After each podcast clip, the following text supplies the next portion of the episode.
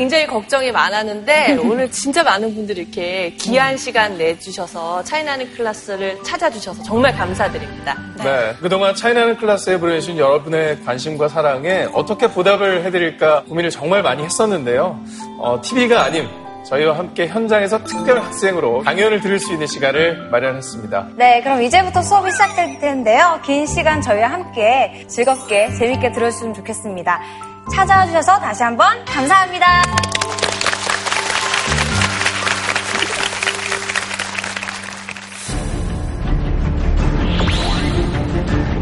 질문이 질문 있습니다. 질문 있습니다. 질문 있습니다. 질문 있습니다. 강연자가 와서 막 차이 나는 내용을 얘기해서 차이가 있는 게 아니고 차이 나는 클래스는 질문을 하기 때문에 차이가 있는 거예요.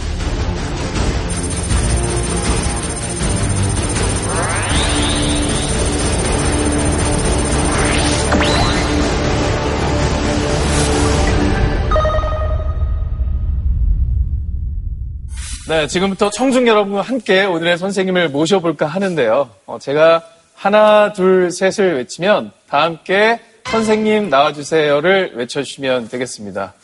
여러분 준비되셨나요? 네. 자, 하나, 둘, 셋! 선생님!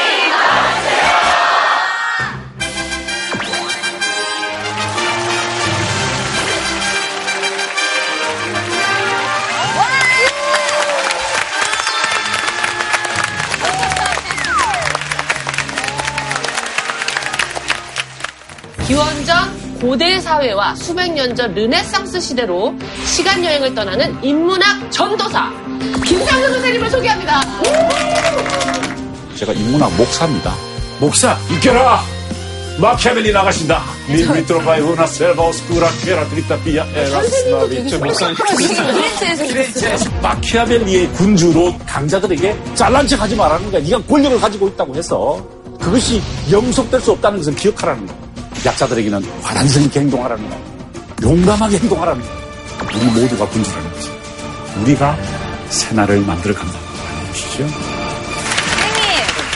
지내셨어요? 네, 안녕하세요. 지숙 씨. 네, 반갑습니다. 사실 제가 정말 손꼽아 기다렸습니다. 2년 전에 제가 그 지숙 씨 질문하는 것 보면서 굉장히 인상적이었어요. 이제 오늘도 그런 좋은 질문 기대합니다. 아, 네, 네, 고맙습니다. 감사합니다. 너무 지숙 씨만 챙겨주시는 거 아니에요? 아, 편의 느낌이 근데 언 2년 만에 뵙는데 네. 굉장히 더 패셔너블 해주셨어요. 아, 그렇습니까? 감사합니다. 오늘 의상이 많이 화려하네요. 특히 양말 패턴이. 신사 패션의 마지막은 양말이 더 기억해 주시기 바래요. 화려한 네. 말로 한층 더 업그레이드된 선생님과 함께 오늘의 강연 주제부터 공개하겠습니다. 네, 오늘 강연의 주제는요. 신로마인 이야기, 로마 제국 흥망성쇠의 비밀입니다. 인간 탐구 생활이잖아요. 네, 그렇습니다. 근데 그 첫 번째 수업으로 로마인 이야기를 하는 이유가 있을까요? 왜 로마인인가? 이 로마는요, 기원전 753년부터 기원 후 457년까지가 소로마 제국입니다. 1200년 이어졌죠. 우리나라 조선도 약 500년 정도지 않습니까? 만약에 동로마 제국까지 그 시간을 잡는다면은 2200년이죠. 왜 1453년에 무너졌으니까. 세계에서 가장 오래된 제국을 형성한 것이 로마가 아닌가 합니다. 그런데 문제는 뭐냐면은 그 오랜 시간 문명을 자랑했던 로마가 왜 어떤 과정을 통해서 쇠퇴해 갔는가 오래전부터 역사가들의 관심을 끌어왔습니다. 이 이야기는 단순히 역사 이야기가 아니라 로마 이야기가 아니라 우리의 이야기입니다. 우리 한국 사회에 로마 제국의 쇠망이 어떤 의미를 가질 것인가 그것에 대해서 오늘 공부를 해보고자 합니다. 자, 그럼 지금부터 본격적인 강연 부탁드리겠습니다.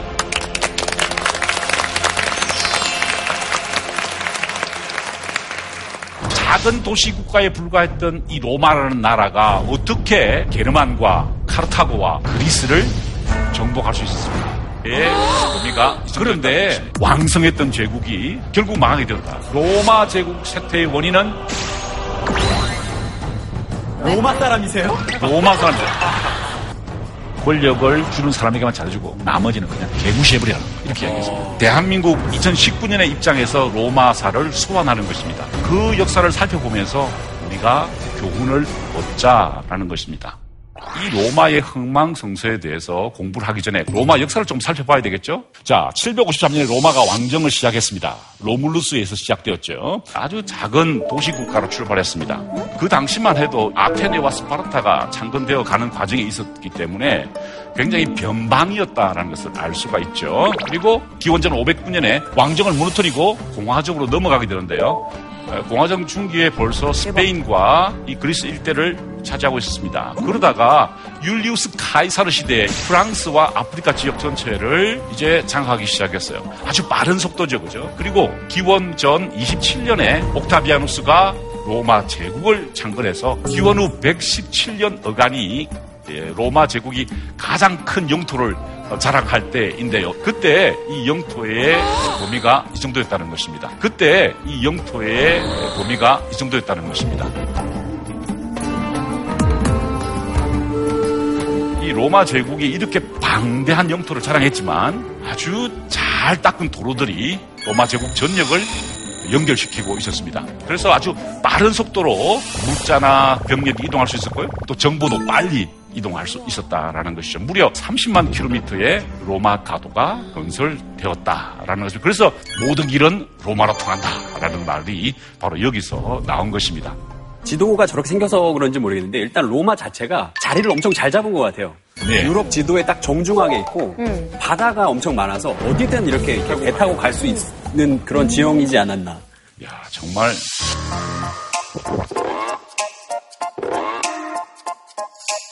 놀라운 질문입니다. 아, 그래요?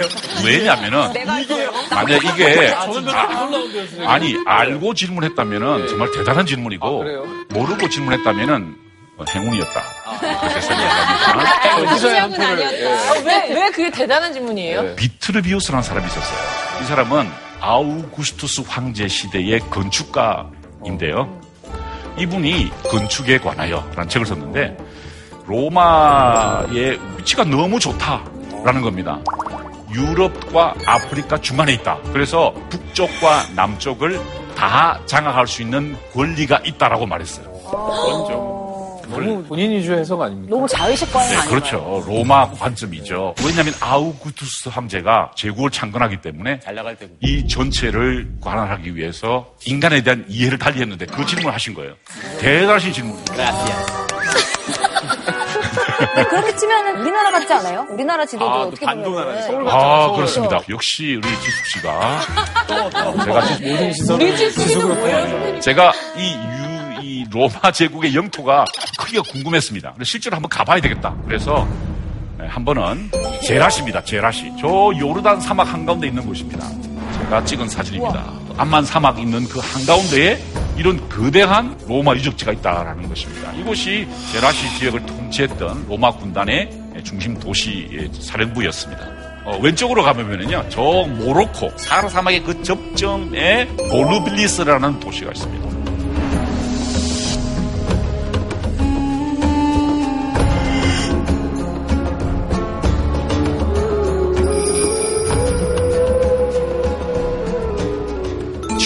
튀니지아라는 나라가 있습니다. 튀니지라고 하기도 하죠. 옛날에는 그 지역을 카르타고라고 했습니다. 카르타고. 거기 엘젬이라는 도시가 있어요. 도착해보니 이런 거대한 원형 경기장이 있었습니다. 이제 콜로세움 아닙니까? 오, 그렇게 생겼죠? 원형 경기장이라고 보통 합니다. 로마에 있는 것만 콜로세움이라고 하죠. 근데 이 로마 사람들은 어디를 가나 저 원형 경기장을 만들었어요. 예, 영화 여러분 글레이데이터 보셨죠? 러셀 크로 나왔던 영화. 격투하는 장면이 바로 여기서 CG와 함께 촬영되었더라라는 것입니다. 오, 그래서 제가 깜짝 놀랐어요. 야, 이곳에도 문명이 있었구나. 사막 한가운데도 있구나. 이런 생각을 하게 되었습니다. 자, 그러면 북쪽으로 한번 가볼게요. 북쪽으로 스코틀랜드와 잉글랜드의 접경에 하드리아누스 황제의 성벽이 있습니다.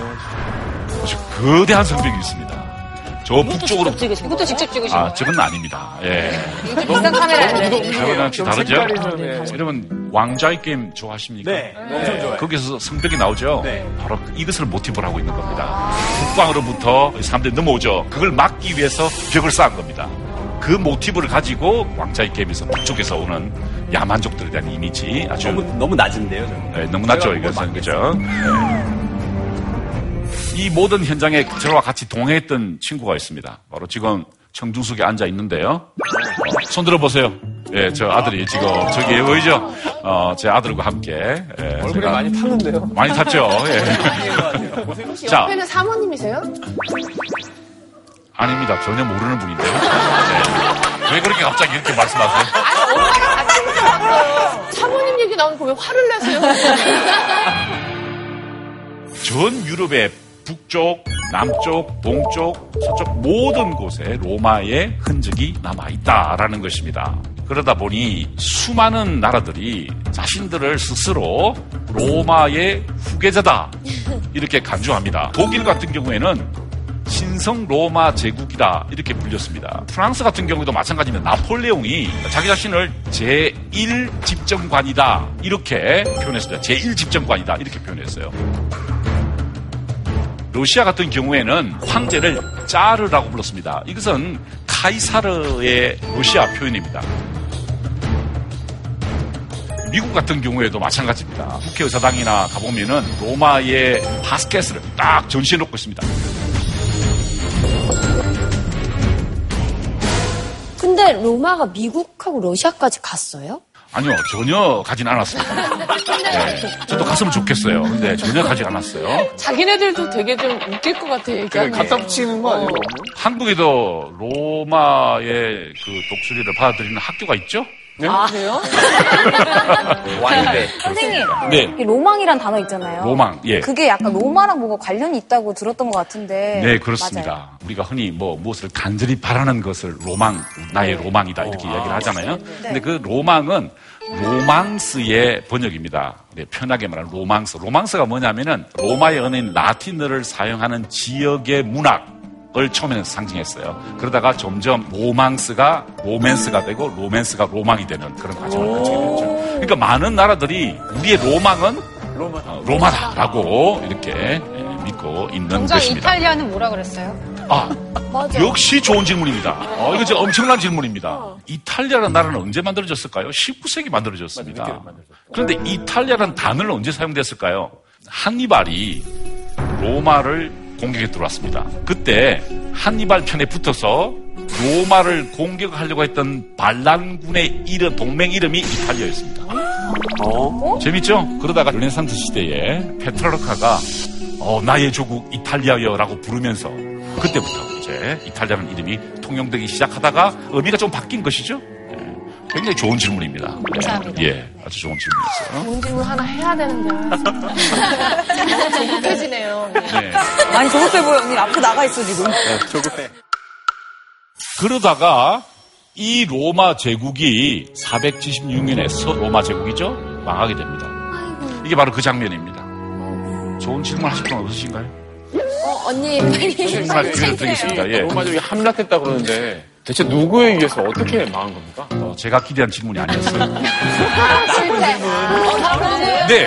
무슨 이거를 어떻게 재현했나요? 그것도 역시 제가 의도하는 질문이 아니었어요. 저기 위에 계신 분 누구예요? 저게 누구예요? 그것도 제가 이제 로마 제국이 멸망했다. 뭐 이상하지 않아요? 아니, 근데 왜 물이 있나요?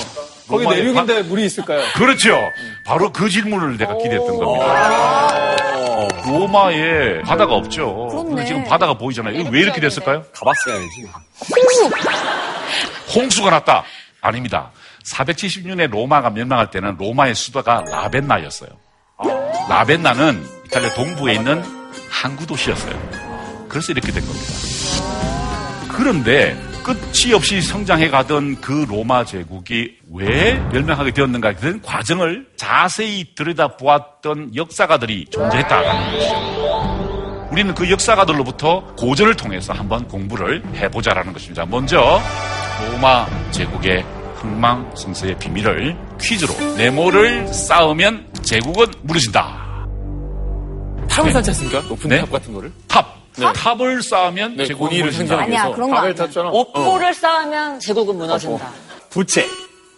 부채.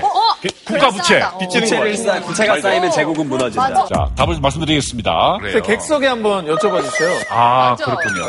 분 그럼 다시 하겠습니다. 네. 네. 다시 해요, 왜 다시 해요? 뭐야? 아, 왜 뜯겼어요? 어, 뭐였지? 아, 자, 그러면은 제가 객석에 계신 여러분들께 여쭤보겠습니다. 답이 뭘까요? 말씀해 보세요. 성벽 정답이었습니다. 거의 천재인데. 거의 천재형에 맞췄지? 어떻게 맞췄어? 이야, 정말 대단. 성벽을 쌓으면 제국은 무너진다. 좀 이상하게 들지 않습니까? 여러분, 성벽을 쌓으면 제국이 보호되어야죠. 그죠? 그런데 왜 성벽을 쌓았을 때 로마는 무너졌을까요? 성벽을 쌓는 순간 아군과 적군이 분명하게 나뉘기 시작하면서부터 적군들이 생겨서 그런 거 아닐까요? 틀리지 않은 답인 것 같아요. 예. 이게 예전에 그 수나라 양제도 운합하다가 그렇죠. 나라가 망했잖아요. 우리한 토목공사가 국력을 쇠하게 해서 정치적 입장을 지금 발표하시는 거예요? 예, 아, 아니시죠? 저는 어, 좋아요. 자, 그러면은 이렇게 예, 배우는 안 만들잖아요, 선생님. 네, 우리의 상상력보다 역사 자료를 한번 근거해서 한번 살펴보겠습니다. 리비우스. 들어본 것 같지 않습니까? 네. 어디서 들어보셨어요? 선생님한테요. 그렇습니다. 이야. 마키아벨리가 리비우스의 로마사 앞부분 10권을 읽고 쓴 로마사 논고 거기에 어떤 역사를 보는 시대의 흐름을 보라보는 어떤 정확한 통찰력이 들어 있다는 거예요. 마키아벨리가 평생 읽었던 책이 바로 로마사였다라는 것이죠. 이분의 역사 기록에 의하면요. 로마는 어떻게 창건되었느냐? 늑대 젖을 먹고 자랐던 로물루스와 레물루스가 만든 나라입니다. 근데 진짜 늑대 젖을 먹고 자란. 정말 늑대 젖을 먹었겠네. 하지만 늑대랑 친한 거 아니었을까요? 그래서 정말 그 개로 처음 이제 길들이는 단계에서. 예, 늑대란 단어의 의미가 있어요. 방송에서 말씀드린 게 그렇습니다만은 매춘부란 뜻입니다. 이 농부가 두 아기를 발견해서 매춘부 라렌티아에게 키워라고 했다라는 것입니다. 그러니까 이게 무슨 말일까요? 리뷰스는 이렇게 말합니다. 매춘부의 아들이었지도 모른다라는 것입니다. 좀 이상하지 않습니까? 멋있게. 예, 뭐 아래서 태어났다, 용의 등을 타고 나타났다, 뭐 이렇게 표현하죠. 그런데 우리는 천한 출신의 사람들에 의해서 구성된 나라다라고 스스로 밝히고 있다. 그 굉장히 이상합니다, 그죠?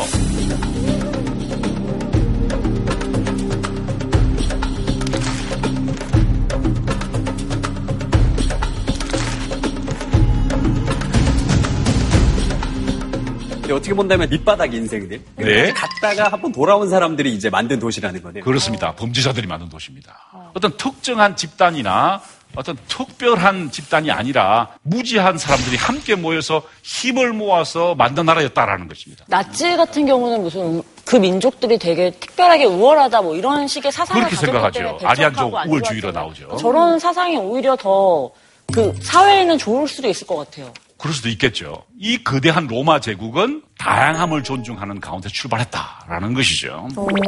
심지어 처음에는 이제 외국에서 온 사람들입니다. 그 다음 세대는 어떤 일이 벌어졌느냐? 남자들이 너무 많았어요. 그래서 인근 부족의 여성들을 납치를 하게 됩니다. 그것이 바로 유명한 사비네 여인의 납치들입니다. 납치를 해가지고 자기 아내들을 삼게 됩니다. 근데 약간 막장 아닙니까? 너무 네, 공간이니까 있는데요. 자기 네. 도시를 키우려고. 클럽은 위험해. 더 놀란 건 뭐냐면은 1대가 로물루스입니다. 그죠? 2대가 누마 폼필리우스라는 사람이었는데 이 누마가 사비네족 출신이었다는 것입니다. 이방 종족에서 그 왕족이 나왔다라는 거죠. 그만큼 개방적이었다는 거죠. 보통은 이제 왕이 있으면 그 왕의 뭐 아들이나 그렇죠. 이래가지고 뭐 정통성을 계승한다 이러는데 그렇습니다. 갑자기 저런 어, 로물루스가요 에, 사라졌습니다. 왜요? 두 가지 설이 있는데요. 하나는 원로원에서 칼에 찔려서 죽고 사라졌다라는 설이 있고 캠푸스 마르투스에서 제사를 드리는 중에 하늘로 올라갔다. 두 가지 설이 있다라고 리뷰스가 이야기합니다. 첫 번째. 어, 네, 그두 가지 다 굉장히 좀 과격한 해석이죠. 뿐만 아니라요. 5대 때 왕도 그리스 출신이었습니다. 이주민 출신의 최초의 왕입니다. 이분이 저 북쪽에서 로마로 이사를 오는 와중에 독수리가 자신의 모자를 탁 낚아채서 날아가더니 다시 그 머리 위에 씌워주는 걸 보고 아내가 깨닫습니다. 아, 이거 우리 남편이 뭔가 되겠구나 라고 해서 이분이 결국 왕이 되는 그런 과정을 거치게 되죠. 자, 그런데 이 6대 왕이 처음으로 성벽을 쌓게 됩니다. 근데 선생님 왜 툴리우스 왕은 네. 성벽을 쌓았나요? 이제 외부의 공격을 방어하겠다라는 명분 하에서 어, 자신의 어떤 그 통치권을 강화하려고 했었죠. 실질적으로 잠재적인 적들이 좀 있었기 때문에 성벽을 아, 주위에 계속해서 공격을 한 건 사실이었어요. 하지만 그 이전까지는 통혼을 하고 혹은 제도를 받아들이고 사람들을 초청하고 했었는데 이제 그것을 막기 시작했다라는 것입니다. 그러면은 원래 생각했던 그 개방성 같은 것들이 많이 없어질 거고 엄청나게 훼손되기 시작했습니다. 바로 그때부터 이제 망할 조짐이 드러나기 시작합니다. 성벽을 쌓기 시작하니까 어떻게 될까요? 소통이 이제 떨어지게 되고요. 교류가 둔화되기 시작하고 생각 자체가 굳어지기 시작했다라는 것이죠. 그러니까 어찌 보면 만리장성이랑 좀 비슷한 것 같아요. 굉장히 비슷한 요소가 사실 있습니다. 진시황이 변방 국가에서 이제 뭐 이렇게 좀 지키려고 그렇습니다. 세웠는데 알고 네. 보니까 나중에 사실 진나라가 망한 거는 네. 내부에 있었잖아요. 내부의 자식들 때문에. 제가 지숙 씨가 굉장히 인상적으로 생각하는 것은 상호 연관성이 뛰어나요. 네. 어, 로마는 이 성벽을 쌓으면서 어떤 일이 벌어졌을까요? 로마 왕정은 내부의 문제로 붕괴되기 시작한다. 중국의 만리장성하고 굉장히 유사한 현상을 보이게 되었다. 그래서 다음 왕 때 로마 왕정은 붕괴됩니다. 이름부터가 벌써 오만합니다. 수페르부스가 오만하다 뜻입니다. 오만한 자 타르키니우스라는 뜻입니다. 그의 아들 이름이 섹스투스 타르키니우스라는 이름이었습니다. 이름이 좀 독특하죠? 이 사람이 자기 사촌 아내를 겁탈하면서 피해 당한 여성의 친족들과 공화주의를 신봉하던 로마의 지도자들이 월기하게 됩니다. 그래서 509년에 로마 왕정이 붕괴되었다라는 것입니다. 결국 내부의 문제였다라는 것입니다. 내부의 분열이 로마의 붕괴를 촉진시켰는데 사람들은 그것을 외부의 공격이다라고 간주했고 그 외부의 성벽이 내부의 문제를 더 증폭시키는 문제까지 이르렀다라는 것입니다. 다양성과 호용성을 포기하고 성벽을 쌓는 순간 왕정은 몰락을 시작했다라고 리뷰스는 역사를 그렇게 관찰하고 있다라는 것입니다. 그러면 지금 시대하고 대입을 했을 때 예. 성벽을 쌓고 있는 나라들이 있잖아요, 실제로. 있죠. 그런 나라들이 지금 약간 세태로 가고 있는 거를 발자취를 지금 따라 걷고 있는 거네요. 우리만. 이렇게 외치는 우리만 것 자체가 되게 망하는 조짐이 보인다는 거잖아요. 좀 칭찬 좀 해주세요. 정말 아니 제가 이렇게 무언가 생각을 하고 있다는 것은 굉장히 예, 좋은 질문을 하셨다는 뜻입니다. 왜냐하면은 생각을 안 예, 하는 거예요. 왜냐하면 아, 어떻게 이걸 생각하셨을까라는 그, 그 궁금증이 먼저 들고요. 예. 의외로 약간 무시가 깔려 아니요, 아니에요, 아니에요. 되게 좋은 질문이에요. 내가 지금 질문하고 싶은 게 다시 질문해 보고 싶어요. 대한민국은 어떻습니까? 우리나라요? 네. 우리나라는 지금 뭔가 성벽을 쌓거나 이럴 지금 정신도 없는 것 같아요. 정신이 없는 거야. 어, 나 우리 성벽 쌓자 할 정신도 없어. 예, 그래 다시 한번 물어볼게요. 진경 씨는 마음의 성벽을 쌓고 있지 않습니까? 마음의 성벽을 쌓고 있지 않습니까? 마음의 성벽이요? 네. 누구를 향하여 선생님 저희 남편을 향해서 성벽을 쌓을 때는 그 성벽을 허물어뜨려야 돼. 예. 가정을 위해서 네, 알겠습니다.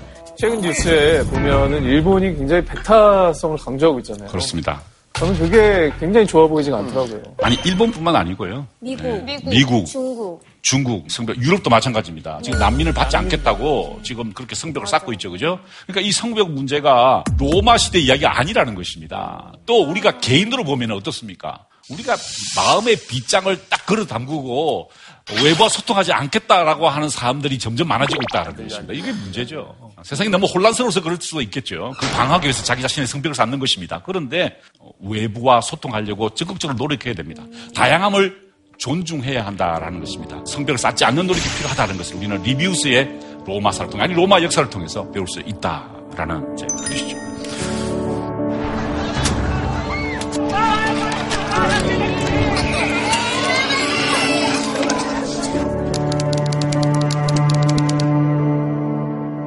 If you're not happy here, you can leave.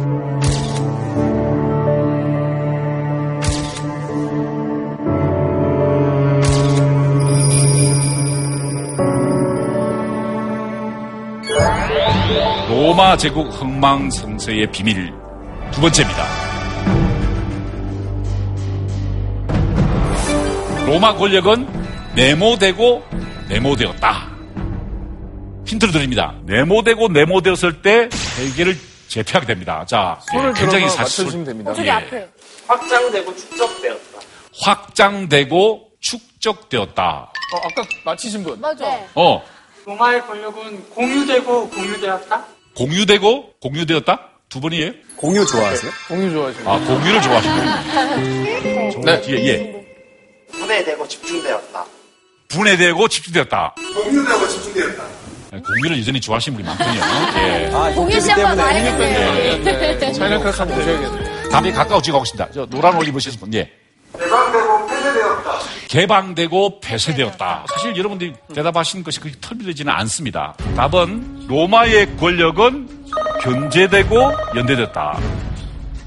권력은 집중되죠, 보통. 그죠? 그런데 견제되었다는 겁니다. 그런데 국가 비상사태 때는 권력이 연대했다라는 것입니다. 이것은 로마 역사, 특별히 공화정의 성공 비밀을 밝혔던 한 역사가가 있었으니 그 사람이 바로 폴리비우스라는 사람이었습니다. 이 사람은 어디 출신이냐? 그리스 출신입니다. 로마 사람이 아니에요. 그런데 어떻게 하다가 로마로 가게 되었느냐? 비극적인 이야기가 펼쳐집니다. 마케도니아, 그러니까 그리스의 왕과 로마의 장군이 전쟁을 하게 되었습니다. 마케도니아는 패배를 당하게 됩니다. 이 전쟁에 패한 다음에 천명의 귀족 청년들이 포로로 잡혀갔는데 뒤쪽에 폴리비우스가 포로의 이름으로 아마 저 끝에 붙어 있었을 겁니다. 따라가면서 무슨 생각했을까요? 로마에 대해서 나쁘게 써야지. 로마를 분석하고 공부해서 이기겠다. 그렇죠? 왜 망했을까? 왜 우리 그리스는 망했을까? 아니 착하다. 그쵸. 그치, 그 정도면 착한 거지. 막 데스노트 쓸 법도 한데.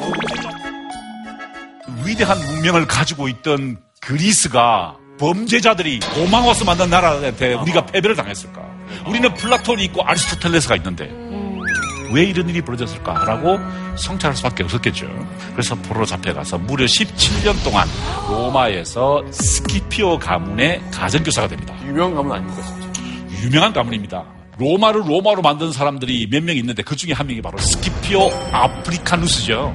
아프리카의 정복자 스키피오 가문의 가정교사로 하고 군사 참모가 됩니다. 비서 역할 같은 역할을 하게 되었다는 것이죠. 자, 그래서 이분이 군사 참모로서 암호를 개발합니다. 암호. 폴리비우스 사각형 암호문이 있습니다. 자, 어떻게 하느냐면은 가로 세로를 연결하는 겁니다. 숫자를 한번 맞춰보십시오. 자, 22면 뭐죠? 22면 G죠, 그죠? 34면은 go입니다. 영어로 제가 표현했습니다. Go! 됐습니다. 자, 그러면 질문 들어갑니다. 제일 먼저 맞추시는 분, 차이나는 클래스에서 어, 상을 주실 겁니다. 자, 한번 보겠습니다. 자, 어떤 상이 나올지 모르겠지만, 폴리비우스가 지금 작전 명령을 내립니다. 들어갑니다. 43? 오, 빠르다. 와, 이야. 되게 빠르시네. 뭐 동시에 그냥 stop이 나왔네요. 예, 맞습니다. STOP입니다. Stop. 고스톱을 좋아하시나 보네. 아, 고 다음은 스톱이구나. 고 다음은 스톱이죠. 자, 그러면 하나 더 하겠습니다. 폴리비우스가 지금 작전 명령을 내립니다. 누가 했어요? 누가 kill? 이야. 로마 사람이세요? 로마 사람이죠. 어떻게 이걸 그리스하고 전쟁하다 오셨어요? 이야. Kill입니다, kill. 자, 이런 암호를 만들어낸 사람이 바로 폴리비우스입니다. 아까 제가 말씀드렸죠. 이 폴리비우스가 스키피오 가문의 군사 참모였다. 그러니까 스키피오가 어떤 사람이냐? 그 유명한 한니발의 코끼리 부대를 물리치고 자마 전투에서 승리를 거뒀던 스키피오 아프리카누스. 기원전 202년의 자마 전투는요, 지중해의 해상권을 장악하고 있던 카르타고가 드디어 로마의 무릎을 꿇는 로마 역사를 판도로 바꾸는 그런 사건이었죠. 자, 그런데 카르타고를 함락시켰는데 완전히 초토화시키지 않았어요. 잔존 세력을 남겨두었습니다. 그런데 시대가 조금 지난 다음에 다시 세력이 부활하기 시작했습니다. 그때 로마에서 카르타고를 칠 것이냐 말 것이냐의 논쟁이 붙었습니다. 어떤 사람은 초토화시켜버리자라는 의견이 있었고 또 어떤 원로원들은 이렇게 말했습니다. 외부의 적을 남겨두자. 그래야만 우리가 단결한다. 것입니다. 논쟁이 거듭되다가 로마 군들이 카르타고를 정벌하러 들어갑니다. 그것이 바로 그 유명한 제3차 카르타고 전쟁인데 로마 군들이 카르타고를 초토화시킵니다. 역시 이 전쟁을 책임진 가문이 스키피오 가문입니다. 카르타고에 몰락되는 현장을 폴리비우스가 지켜봅니다. 폴리비우스는 생각에 잠겼습니다. 내 조국 그리스는 왜 로마에 패배했을까? 강력했던 카르타고는 왜 로마에 무릎을 꿇었을까? 강인한 신체를 가졌던 게르만인들은 왜 쫓겨갔을까? 연구를 하면서 결론에 이르게 되는데 그것이 바로 폴리비우스의 역사에 나오는 내용입니다.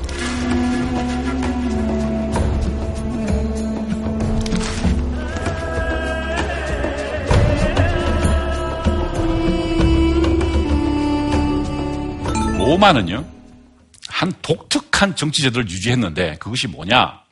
집정관, 원로원, 시민이 세력을 서로 견제했다. 어느 한쪽도 세력을 독점하지 못했다라는 것입니다. 독점하지 않았다가 아닙니다. 독점하지 못했다는 것입니다. 왜? 다른 두 개가 견제를 아주 철저하게 했기 때문에 그렇습니다. 자, 그런데 국가가 위기에 처했을 때, 예컨대 로마가 외국의 침공을 받았을 때라든지 자연 재해가 발생했을 때는 어떻게 했느냐? 로마는 독재관을 임명했습니다. 독재관. 이름이 별로 안 좋죠, 그죠? 이게 무슨 말이냐? 집정관은요, 당시 우리가 같은 대통령이겠죠. 임기가 한정적입니다. 1년입니다, 1년. 그것도 두 명이 합니다. 그런데 국가 비상사태 때는 국가 위기를 극복하기 위해서 한 사람에게 힘을 몰아줍니다. 그리고 단결합니다. 단결해서 서로 힘을 연대했다라는 것이죠. 근데 그럼 만약 그 위기 상황이 끝나면 그 예. 사람의 임기가 끝나는 건가요? 그렇습니다. 다시 돌아갑니다. 다시 집정관제로 돌아가서 이 사람은 물러납니다. 보통 에, 속주의 에, 사령관으로 가게 됩니다. 속주에 근데 순순히 물러나려고 해요? 그러게요. 어, 예. 왜 시저 같은 사람들은 안 물러나려다가 칼 맞고 죽은 거 아니에요? 바로 그 다음 장의 주제가 그것입니다. 예. 그러니까 조금만 기다려 주시기 바랍니다. 예. 어, 여기서 중요한 포인트는요, 연대했다라는 것입니다. 국가 비상사태 때는 집정관, 원로원, 시민들이 힘을 모아서 함께 그 위기를 돌파해냈다라는 것입니다. 그것이 로마 승리의 원인이다라는 것입니다. 자, 그렇다면은 다른 나라는 어땠을까요? 볼리비우스가 각 나라별로 아주 상세히 분석을 합니다. 이 지역의 특징은 뭐고, 권력의 특징은 뭐고, 시민들의 행동은 뭐고, 권론들은 어떻게 반응했는가에 대해 쭉 면밀히 본 다음에 로마와 달랐다. 게르만, 카르타고, 그리스는 각각 한 개의 집단이 세력을 독점했다는 것입니다. 그래서 로마의 적수가 되지 못했다. 미국의 에, 창건자 어, 국부들이 독립선언서를 사인하는 그 장면입니다. 여기 있던 분들이 누구의 책을 보았을까요? 바로 폴리비우스의 역사를 읽었다. 미국에서 가장 중요하게 생각하는 정치의 덕목은요, 삼권 분립이죠. 그죠? Check and balance를 유지합니다. 대통령과 의회와 시민이 또 사법부겠죠. 이 세력들이 서로를 견제하는 힘을 것입니다. 그러니까 미국이라는 나라가 강대국으로 성장할 수 있는 이유는 뭘까요? 바로 폴리비우스의 역사 통찰과 연관이 있다라는 것입니다. 한쪽에 힘이 과도하게 집중되면은 꼭 문제가 일어난다는 것을 우리는 우리 근현대사를 통해서도 배웠습니다. 그런데 제가 폴리비우스를 읽으면서 과연 대한민국은 어떤 힘이 셀까, 어떤 셀까 생각하다가 오히려 한 가지 희망을 발견했습니다. 어떤 세력이 훌륭하냐? 시민 세력입니다. 4월 달에 속초에서 불이 났습니다.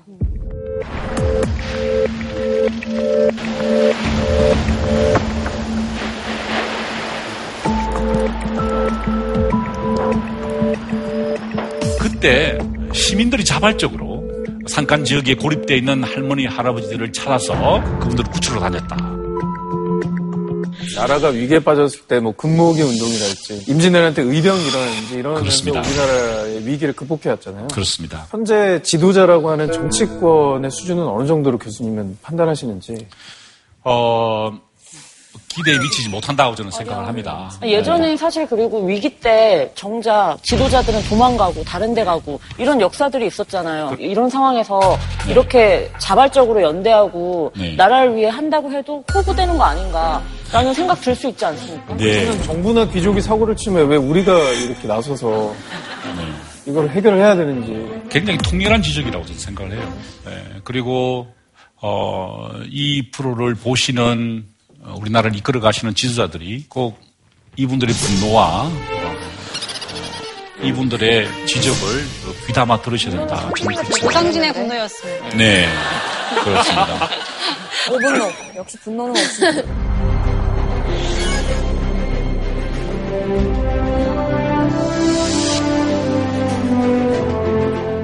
자, 이제 예, 역사는 흘러서 로마 제국의 시대로 접어들게 되겠죠.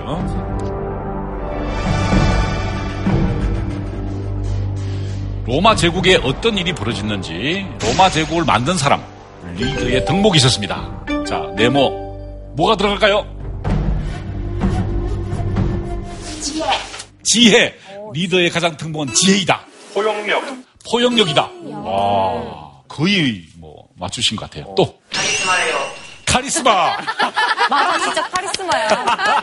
네, 아, 맞는 말이에요. 예, 필요하죠. 저 뒤에 예. 경청이다. 소통력. 소통력. 명확한 목표 설정이 있다고. 오, 명확한 목표 설정. 정말 100% 동의합니다. 지금 다 동일하시면 도대체 정답이 아니 뭡니까? 정말 우리 시대의 리더가 부족한 점을 지금 통일이 지적하고 계시잖아요. 그죠? 자, 로마 제국을 창건했던 옥타비아누스의 덕목 바로 듣는 능력입니다. 아까 우리 경청. 경청, 맞습니다. 같은 뜻입니다. 짱이다. 로마 제국이 어떻게 창건되었는가에 대한 이야기를 자세히 쓴 사람이 있습니다. 카시우스 디오입니다. 처음 들어보시는 이름일 거예요. 카시우스 디오라는 사람인데 분대가 안 된다. 엑소 디오 나. 엑소디오는 네. 도경수? 이분은요. 3세기의 위기를 로마가 3세기의 위기에 접어들었습니다. 경제적으로 무너지기 시작하고 황제들이 계속해서 죽어나갔습니다. 그래서 그 시기를 3세기의 위기라고 하는데 그 시대를 살았던 사람이 바로 카시우스 디오입니다. 그래서 그 사람이 이 나라의 창건자가 어떻게 나라를 만드는지 보라! 라고 하면서 모델을 제시한 책이 바로 로마사입니다.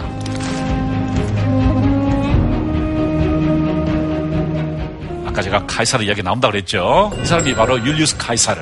네, 줄리우스 시저라고도 영어로 표현하죠. 카이사르가 누구랑 연애를 하죠? 클레오파트라랑 연애합니다. 이집트의 여왕이었죠. 심지어 아이까지 낳았습니다. 이름이 카이사리온. 근데 그 아이도 내팽개치고 로마로 와서 권력을 잡으려고 하다가 기원전 44년에 브루투스에 의해서 죽습니다. 브루투스 너마저 라고 섹스피어 연극에서 그렇게 표현하고 브로콜리 있죠. 너마저. 여기는 브로콜리 넘어죠. 브로콜리 넘어져. 자, 그때 이분을 외종족으로 모시는 분이 있었습니다. 옥타비아누스입니다. 당시 몇 살이었을까요? 19살이었습니다. 19살 청년이 자기 후견인이 칼에 맞아 죽는 것을 보게 됩니다. 그럼 보통 사람 어떻게 할까요? 도망가겠죠. 짐 싸서 도망갑니다. 그런데 이 청년이 뜻을 세웁니다. 공화정 말기에 이 대혼란을 잠재우고 새로운 제국을 만들어야겠다. 몇 살 때? 19살 때. 이 청년이 뜻을 세우는데 라이벌이 있습니다. 누굴까요? 카이사르의 부관이었던 안토니우스죠. 이 안토니우스는요, 카이사르의 세력 한 부분을 자기가 차지하려고 했습니다. 그래서 로마 지중해 중심으로 봤을 때 왼쪽 지역을 옥타비아누스가 차지하게 되고요. 안토니우스가 이집트 지방을 차지합니다. 또 누굴 차지했을까요? 클레오파트라까지 차지하게 됩니다. 야, 이 클레오파트라 대단한 사람이죠. 율리우스 카이사르와 연애를 해서 애도 낳았지만 안토니우스와 사랑을 하게 됩니다. 그래서 옥타비아누스의 군대와 안토니우스와 클레오파트라의 연합군이 전쟁을 벌이게 되죠. 그것이 바로 그 유명한 악티움 해전입니다. 악티움 해전 때 옥타비아누스가 이기게 되겠죠. 그래서 안토니우스가 자살로 생애를 마치게 됩니다. 그러자 이번에는 클레오파트라가 세 번째 인물을 주목합니다. 네, 바로 옥타비아누스를 유혹하기 위해서 자존심도 없나 봐. 좌절을 모르시네. 대박이다. 어, 대단한 미모를 가졌던 모양입니다. 어쨌든 대단한 정치적인 어떤 외교적인 어, 능력을 가졌던 모양입니다. 그래서 그를 유혹하기 위해서 아주 멋지게 차려입고 파티에 초청했습니다. 그때 장면을 그린 그림이 있습니다. 바로 이 그림인데요. 지금 옥타비아누스가 어떻게 하죠? 관심 없어. 관심 없어요? 아닙니다. 자기를 유혹할 줄 알고 처음부터 끝까지 고개를 숙이는 겁니다. 옥타비아누스는 그녀의 매력을 잘 알고 있었기에 애써 침묵하며 시선을 아래로 깔고 땅바닥만 쳐다보고 있었다. 제가 왜 지금 땅바닥을 쳐다보고 있는지 아시겠죠?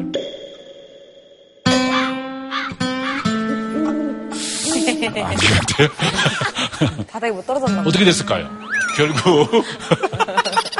어, 그래서 이 클레오파트라가 어떻게 되면 자살하게 되죠. 자결로 뱀으로 가지고 클레오파트라가 죽은 다음에 어떻게 한 줄 아십니까? 원래 클레오파트라를 인질로 데려가려고 그랬어요. 그래서 처형시키려고 그랬습니다. 로마에서. 그런데 자기를 해버리죠. 뭐 어떻게 했을까요? 옥타비아누스가 이 여성을 미라로 만들었습니다. 미래로 만들어가지고 딱 옆에 태우고 로마로 쫙 들어가서 이 드디어 로마 제국을 창건할 것인가 말 것인가 하는 결정의 순간에 도달했습니다. 운명의 결정을 내려야 하는데 혼자서 내리지 않습니다. 그의 왼쪽과 오른쪽에 훌륭한 참모가 있었으니 아그리파와 마에케나스라는 인물이었습니다. 저 대생할 때 그거 하는 거. 그렇습니다. 바로 그 대생할 때 그리는 아그리파가 바로 그의 절치였습니다. 여러분 혹시 메세나 운동이라고 아십니까? 어, 기업이 예술가들을 후원하는 그것을 메세나 운동이라고 하죠. 그 메세나는 프랑스 말인데 원래는 마에케나스 운동입니다. 바로 저분이 예술을 발전시켰기 때문에 메세나라고 합니다. 마에케나스입니다. 그런데 옥타비아누스가 제국을 만들 것인가 시작할 것인가 말 것인가를 놓고 고민을 하다가 친구들에게 자문을 구합니다. 제가 그 상황을 상황으로 시작해 보겠습니다. 경진씨를 옥타비아누스로 임명하겠습니다. 황제 폐하. 네. 경, 경진 씨요?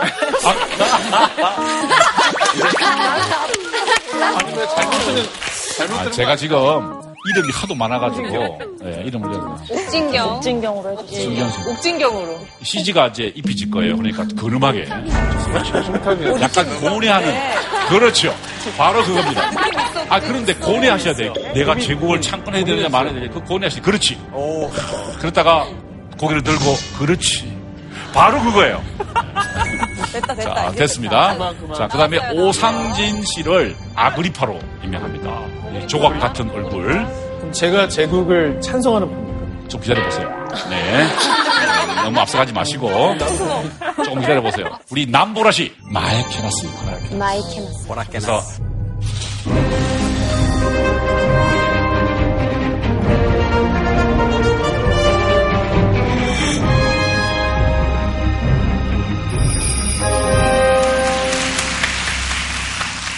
자, 내가 무엇을 어떻게 해야 할지 너희들은 지금부터 말해보거라.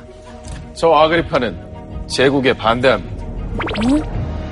만약 지금 황제 제도를 시행한다면 도대체 누가 그 제도를 유익하다 하겠습니까? 황제의 삶을 선택하는 사람은 엄청난 고통을 견뎌야 되고 수많은 두려움에 노출되고 삶의 풍요로움과는 동떨어진 삶을 살아야 되는데 당신은 그럴 자신이 있습니까? 저는 찬성합니다. 만약 당신이 이 나라의 안위를 걱정하고 우리의 생활을 개선하고 우리의 새로운 방향을 이끌 수 있다면 지도력을 발휘하셔서 우리들에게 자신감을 보여주십시오. 지금 당면한 문제는 무언가를 잡을 것인가가 문제가 아니라 만약 잡지 않으면 추가적인 위험이 발생할 것이라는 겁니다. 통촉하여 주시옵소서. 통촉하여 주시옵소서. 저제 말을 들어. 제목에 가리더라도 제국은 안 됩니다. 그래 결심했어 해주세요. 빠밤 빠밤 빠밤 빠밤 아, 옥타비아누스가 연기 끝난 거예요? 아니야 아직 아니 제가 옥타비아누스 여쭙고 싶어요. 이 이야기를 들었을 때 어떤 생각이 드세요? 제가 옥타비아누스라면 그렇다면은 저는 100% 아그리파의 의견을 따를 것 같아요. 오 그랬어요. 예. 나라를 통치하는 네. 그 왕이 된다는 게 네. 피곤한 일이거든요. 그렇습니다. 옥타비아누스가 어떤 결정을 내리느냐? 나는 마에케나스 의견을 따르겠다라고 이야기를 합니다. 그 다음이 문제예요. 최측근으로 등용한 사람이 누구냐? 반대 의견을 냈던 아그리파였다. 그는 경청의 능력을 가진 사람이었다라는 것입니다. 자신의 계획에 결사 반대를 했던 그 친구를 등용했고, 뿐만 아닙니다. 사위로 삼았습니다. 친구인데요? 예, 친구인데 나이 차가 너무 많이 나는 거 아닙니까? 아그리파한테 미안했나? 아그리파는 여기에서는 쓴소리를 안 했나요? 어, 이거 제가. 이거 설명드리면 여러분은 고개를 절레절레 흔드실 거예요. 왜냐하면은 아그리파와 결혼했던 딸 율리아는 예. 예, 아그리파가 일찍 죽게 됩니다. 그러자 티베리우스라는 사람과 결혼하게 되는데 그 티베리우스는 아우구스투스의 아들입니다. 네? 아, 진짜요? 그래서 오빠가 결혼한 거죠. 옥타비아누스가 아우구스투스인가요? 그렇습니다. 네, 맞아요. 그러면 누구랑 결혼한 거야? 아, 그러니까 너무 좋고 배다른 오빠. 어, 아주 복잡해요. 아주 복잡합니다. 제일 중요한 것은 뭐냐면은 이 아그리파를 최측근으로 등용했다라는 것입니다. 마이케나스는요? 마이케나스도 굉장히 어, 사랑했습니다. 그래서 아그리파는 전쟁을 주로 담당해요. 우리 같은 뭐 외무 국방장관이고요. 이 마에케나스는 내무장관 혹은 로마 시장이었습니다. 이 두 사람은요 평생 동안 충성을 바쳤고요 우정을 지켰습니다. 그런데 안타깝게도 아그리파가 일찍 죽습니다.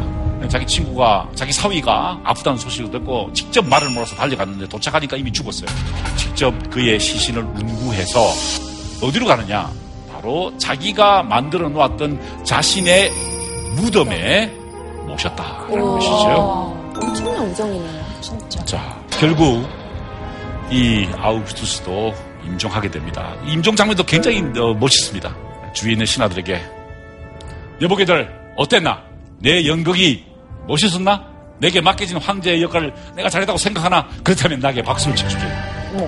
멋있다. 멋있다. 라고 하고 죽었습니다. 아, 황제도 일종의 연극 무대였다 라는 것이죠. 권력을 취하지 않고 오히려 참모의 직원을 받아들이고 평생 동안 함께 갔던 그런 어, 놀라운 지도자가 바로 로마 제국을 창건했던 아우구스투스였습니다. 이렇게 말씀드리면 아 너무 이상주의적이 아니냐라고 하실지는 모르겠어요. 그런데 제가 아주 좋아하는 사진이 하나 있습니다. 2007년에 미국 민주당 경선 대회에서 두 사람이 치열하게 대결했죠. 그러다가 오바마가 대통령 후보가 되었습니다. 그 이후에 어떤 일이 벌어졌죠? 클린턴을 국무장관으로 임명했습니다. 생각을 달리하는 사람의 의견을 경청하고 그 함께 국정을 이끌어갔던 오바마 대통령의 사례도 우리에게 많은 교훈을 준다라는 것이죠. 어떻습니까? 우리는 카시우스 디오를 통해서 위대한 지도자의 덕목을 어, 보게 됩니다. 자, 이제 마지막입니다. 로마 제국 흥망성쇠의 비밀입니다. 로마 제국 쇠퇴의 원인은 네모에 있다. 뭘까요? 아니었다. 할수 있어. 너무 아니, 틀린 말 아니에요. 로마 제국 쇠퇴의 원인은 네모에 있다. 뭘까요? 목욕탕. 목욕탕? 목욕탕이 있다. 굉장히 중요합니다. 예? 어, 예, 맞습니다. 어, 목욕탕이 있다라는 말도 사실 로마 역사의 그 종말을 해석하는 방법 중에 하나입니다. 검정 티 입은 어린이? 검투사 때문이었다. 아, 막시무스 그렇죠. 때문이었다? 예. 식탐이었다. 아니, 틀린 말 아니에요. 너무 많이 먹었어요. 먹고 난 다음에 토하고 또 먹고 또 먹고 그랬어요. 아, 진짜? 네. 폭군. 폭군 때문에 망했다. 사치. 사치 때문이다. 다 의견들이 다 비슷한 것 같아요. 사실 로마 제국의 쇠퇴의 원인은 200가지입니다. 학자들이 연구해 보니까 200가지 정도가 있다. 제가 해석하는 것은 이겁니다. 원형에 있었다. 어? 너무 잘 돼서 망했어요? 잘 된 망하나? 너무 잘 됐는데 그 잘 되는 속도를 제어하지 못할 정도로 잘 됐다는 겁니다. 네. 그래서 결국 어떻게 될까요? 식탐에 빠지고 목욕탕을 너무 자주 가고 뭐 이런 현상이 폭군이 나오게 되고 뭐 이런 현상이 나타났다라는 것입니다. 이것을 해석한 사람이 바로 몽테스키웨라는 분입니다.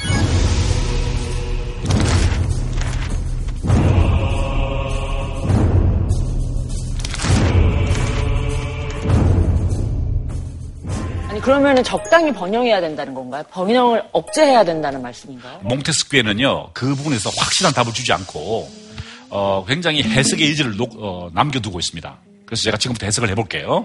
어, 이거 굉장히 진짜 다변적인 해석이 가능합니다. 점점 시간이 지나면서 제국이 만들어지고 이 시대가 가장 강력한 시대였습니다. 이른바 오현제 시대이죠. 로마의 황금기였습니다. 이 팍스 로마다가 뭐죠? 로마가 이룩했던 평화라는 뜻입니다. 역사가들이 기록할 게 없었다는 거예요. 너무 평화로웠어. 가장 번영해서. 왜? 힘이 균형을 이루고 이제 훌륭한 황제들이 나와서 나라를 통치했기 때문이다. 재미있는 것은요. 어느 누구도 혈족 상속이 아니었다는 겁니다. 전부 적임자 상속이었습니다. 자, 그러다가 3세기 위기에 들어갔다고 그랬죠. 그죠? 점점점 힘의 균형이 깨어지기 시작했다라는 것이죠. 그때부터 어떤 일이 벌어졌을까요? 이 경호부대가 제일 무섭습니다. 황자 제일 가까이 있기 때문에 언제든지 암살이 가능합니다. 그래서 황자가 된 다음에 경호부대원들에게 두둑한 보상을 약속하면 오래 살았습니다. 그런데 약간만 월급을 깎는다 그러면 살해당했습니다. 네, 그래서 엄청난 황제들이 죽어 나갔습니다.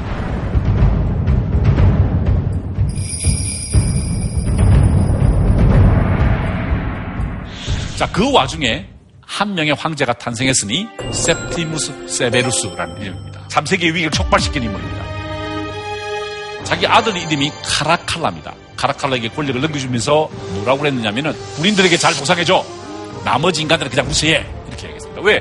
나를 뽑아줄 사람한테만 잘해주면 된다. 그렇습니다. 요즘 정치판이랑. 똑같지 않습니까? 그렇습니다. 자기한테 권력을 주는 사람에게만 잘해주고 나머지는 그냥 개무시해버려라. 이렇게 이야기했습니다. 그 아들이 누구라고요?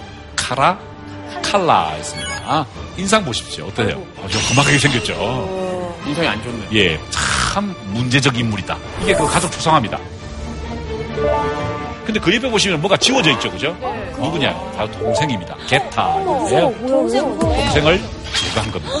동생을 죽이고 모든 기록에서 게타의 이미지를 다 지워버립니다. 와, 심지어 그림까지. 폭정을 일으키게 되는 사람인데 로마 제국의 쇠퇴의 첫 시작이 이제 이 사람 때문에 일어난다라는 것이죠. 제일 큰 문제가 뭐냐? 212년에 로마 시민권을 남발합니다. 그 이전까지는 이탈리아 반도 주변에 있는 나라에 있는 사람들만 시민권을 줬는데 이제 모든 사람들이 다 준 겁니다. 무려 3천만 명이 혜택을 받았습니다. 노예나 이방인들 같은 경우 시민권을 받으면 네. 그분들한테 더 좋은 혜택을 주는 거니까 좋은 그렇습니다. 정책 아니에요? 아, 좋은 거죠. 어떻게 보면 개방적인 것처럼 보입니다. 그런데 사실은 카라칼라의 의도는 그것이 아니었습니다. 일시에 3천만 명에게 시민권을 준다는 말은 상속세를 부과한다는 뜻입니다. 세금. 예, 세금을 더 걷기 위해서 무분별하게 적절한 심사도 거치지 않고 닥치는 대로 시민권을 남발하게 됩니다. 그러다 보니까 로마 제국의 어떤 구심점이 흐트러지게 된 것이죠. 그러면 왜 갑자기 3천만 명이라는 엄청난 숫자의 자유민들에게 시민권을 부여했을까요? 바로 군인들의 급여를 올리기 위해서입니다. 아버지의 유언을 너무 잘 지킨 거 너무 잘 지킨 것 같아요. 그죠? 자신의 권력을 위해서 제국의 미래를 생각하지 않고 무분별한 선심 정책을 포퓰리즘이죠. 그런 정책을 쓰게 된 것입니다.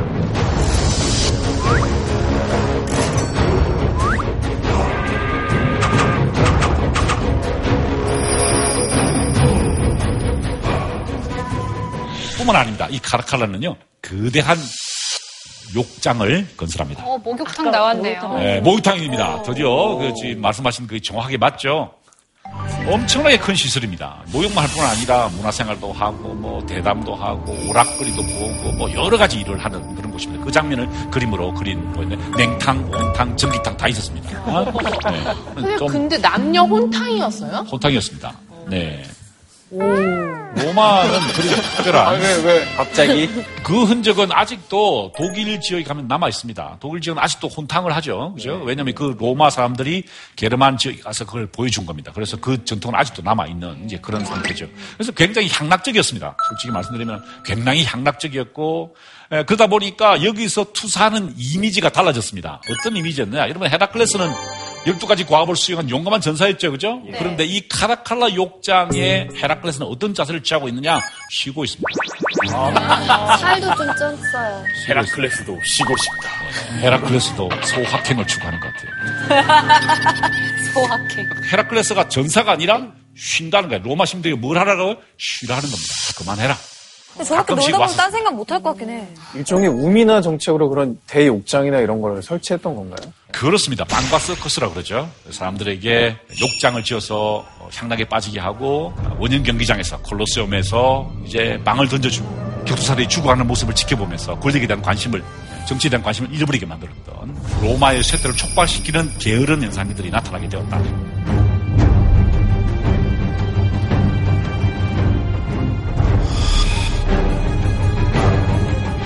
그래서 로마 제국이 붕괴가 시작된 게 기원 후 212년 카라칼라의 로마 시민권 남발에서부터 촉발되었다라는 설이 있습니다. 몽테스키가 볼 때는 바로 로마 제국이 그래서 망했다라는 것입니다. 로마의 번영은 역설적으로 로마의 쇠퇴를 촉발했다.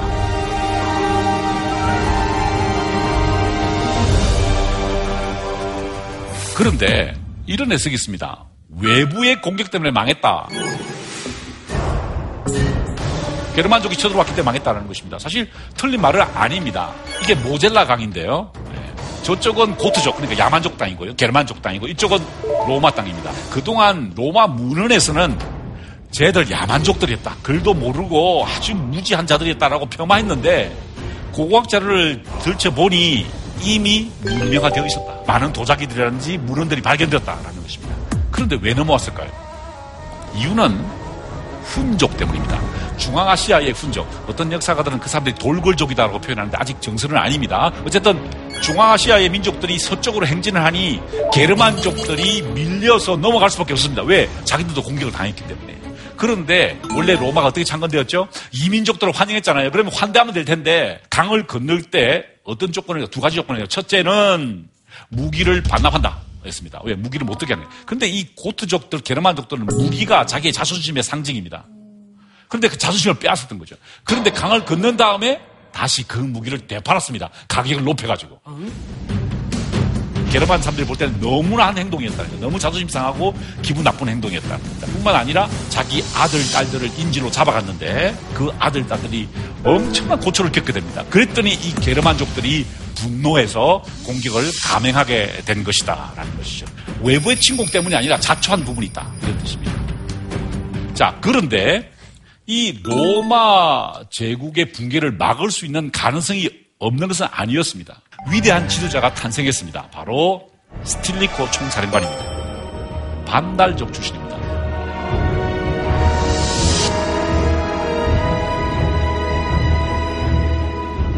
점점 이 스틸리코가 세력을 키워가자 로마 귀족들이 반달족 출신이기 때문에 적과 대통할 것이다 라고 음해합니다. 그래서 결국 그를 죽이게 됩니다. 그게 언제냐? 410년 로마 함락 2년 전이었습니다. 8년이었죠. 사람들이 자기는 안 따르고 그렇습니다. 자꾸 스틸리코 얘기만 하고 예전에 그렇습니다. 이순신 시대 때와 비슷한 이야기죠. 그죠? 네, 아주 비슷한 이야기가 이곳에서도 펼쳐져서 결국 로마의 배척이 있었기 때문에 오히려 로마의 분열과 로마의 붕괴가 촉진되었다라는 것입니다. 자, 우리는 오늘 로마 제국의 역사를 일별해 보았습니다. 왕정, 공화정, 제정, 그리고 함락이었습니다. 우리는 각각 리비우스, 폴리비우스, 카시우스 디오, 그리고 몽테스키외의 이론을 통해서 로마 제국이 어떻게 흥망성쇠를 거듭했는지를 우리는 살펴보았습니다. 모쪼록 이것이 우리 대한민국의 현실을 바라보는 대한민국의 미래에 도움이 되는 그런 공부가 되었기를 바라면서 제 강의를 마치도록 하겠습니다. 감사합니다.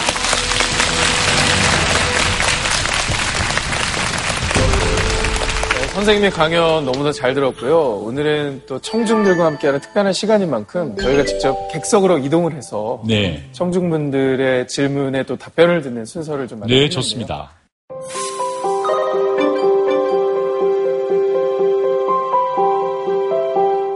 네, 객석에서 직접 이제 질문을 좀 받아볼까 하는데요. 어떤 점을 질문하고 싶으신지 궁금한데요.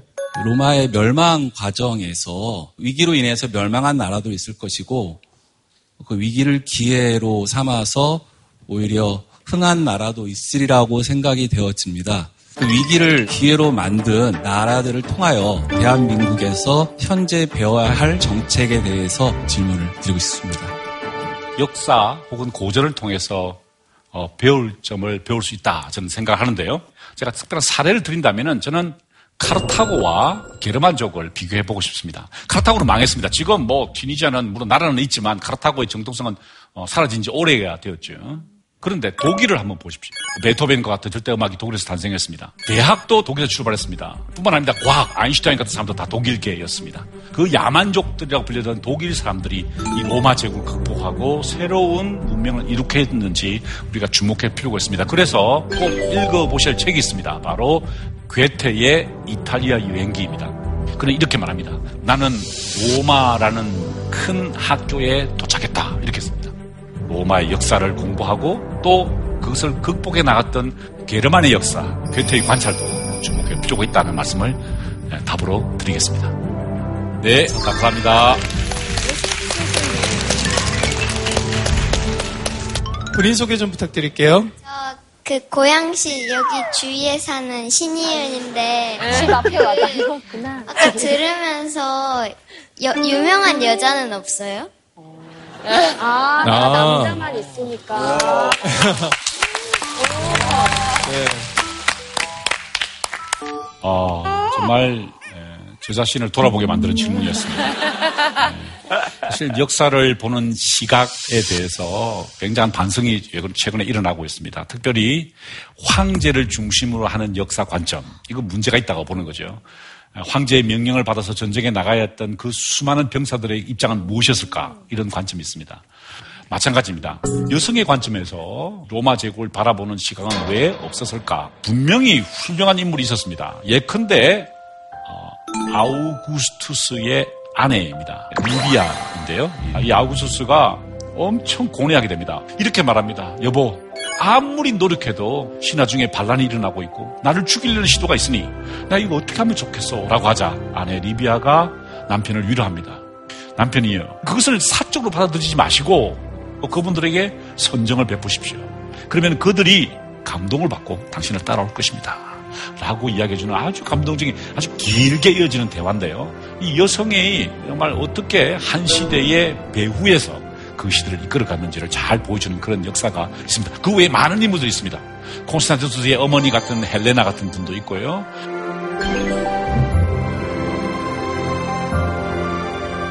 위대한 인물 옆에는 항상 위대한 여성들이 함께 존재했다는 것을 기억을 하게 됩니다. 네, 교수님 답변 드리니까 어때요?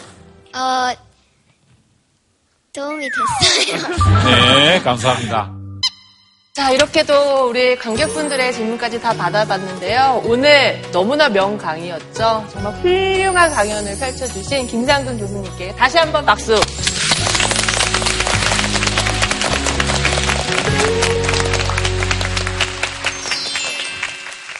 거꾸로 해도 정도전, 앞으로 해도 정도전. 도전하면 정도전? 정챌린지. 제가 다 죄송하네요. 정도전은 과연 누구인가요? 조선을 세운 사람이 누구일까? 단연 정도전입니다. 정도전은 고려 왕조를 공격하기 시작합니다. 정몽주에 대한 공격. 스승을 죽여야 한다, 죽여야 한다. 야, 너무한다. 교수님께 던지고 싶은 질문이 무엇인지 직접 해주시기 바랍니다. 정도전은 반역자인가요? 영웅인가요? 정말 차이나는 질문이다. 좋은 사람, 나쁜 사람, 영웅이냐, 반역자냐. 중요한 것은 백성. 여기에서 정도전의 비전이 나오는 거죠. 민심을 이루면 왕을 갈아치워야 된다. 단호박이다. 단호박. 단호하면 단호박. 백성을 위해서 고려를 멸망시키고 최후의 고려인이면서 최초의 조선인이 되는 정도전이 서 있는 거죠.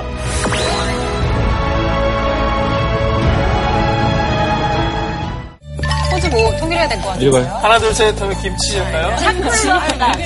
아니, 아니, 내가 할게, 내가. 아니, 내가 할게, 내가 할게. 아니, 내가, 내가 할게. 네 네 네. 1 더하기 1은 귀요미. 2지. 아, 이해요? 1 더하기 1은 2 아니야, 2. 다시. 1 더하기 1은 2. 자, 다시. 자, 하나, 둘, 셋. 1 더하기 1은 2. 2. 2. 됐죠? 재미가 없어요. 아. 감사합니다. 수고하셨어요.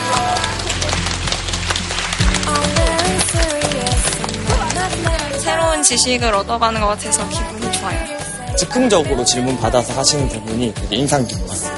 직접 와서 들을 수 있어서 더 귀에도 쏙쏙 박히고 너무 뜻깊은 시간이었습니다. 차이나는 클래스 화이팅! 차이나는 클래스 화이팅! 화이팅! 화이팅! JTBC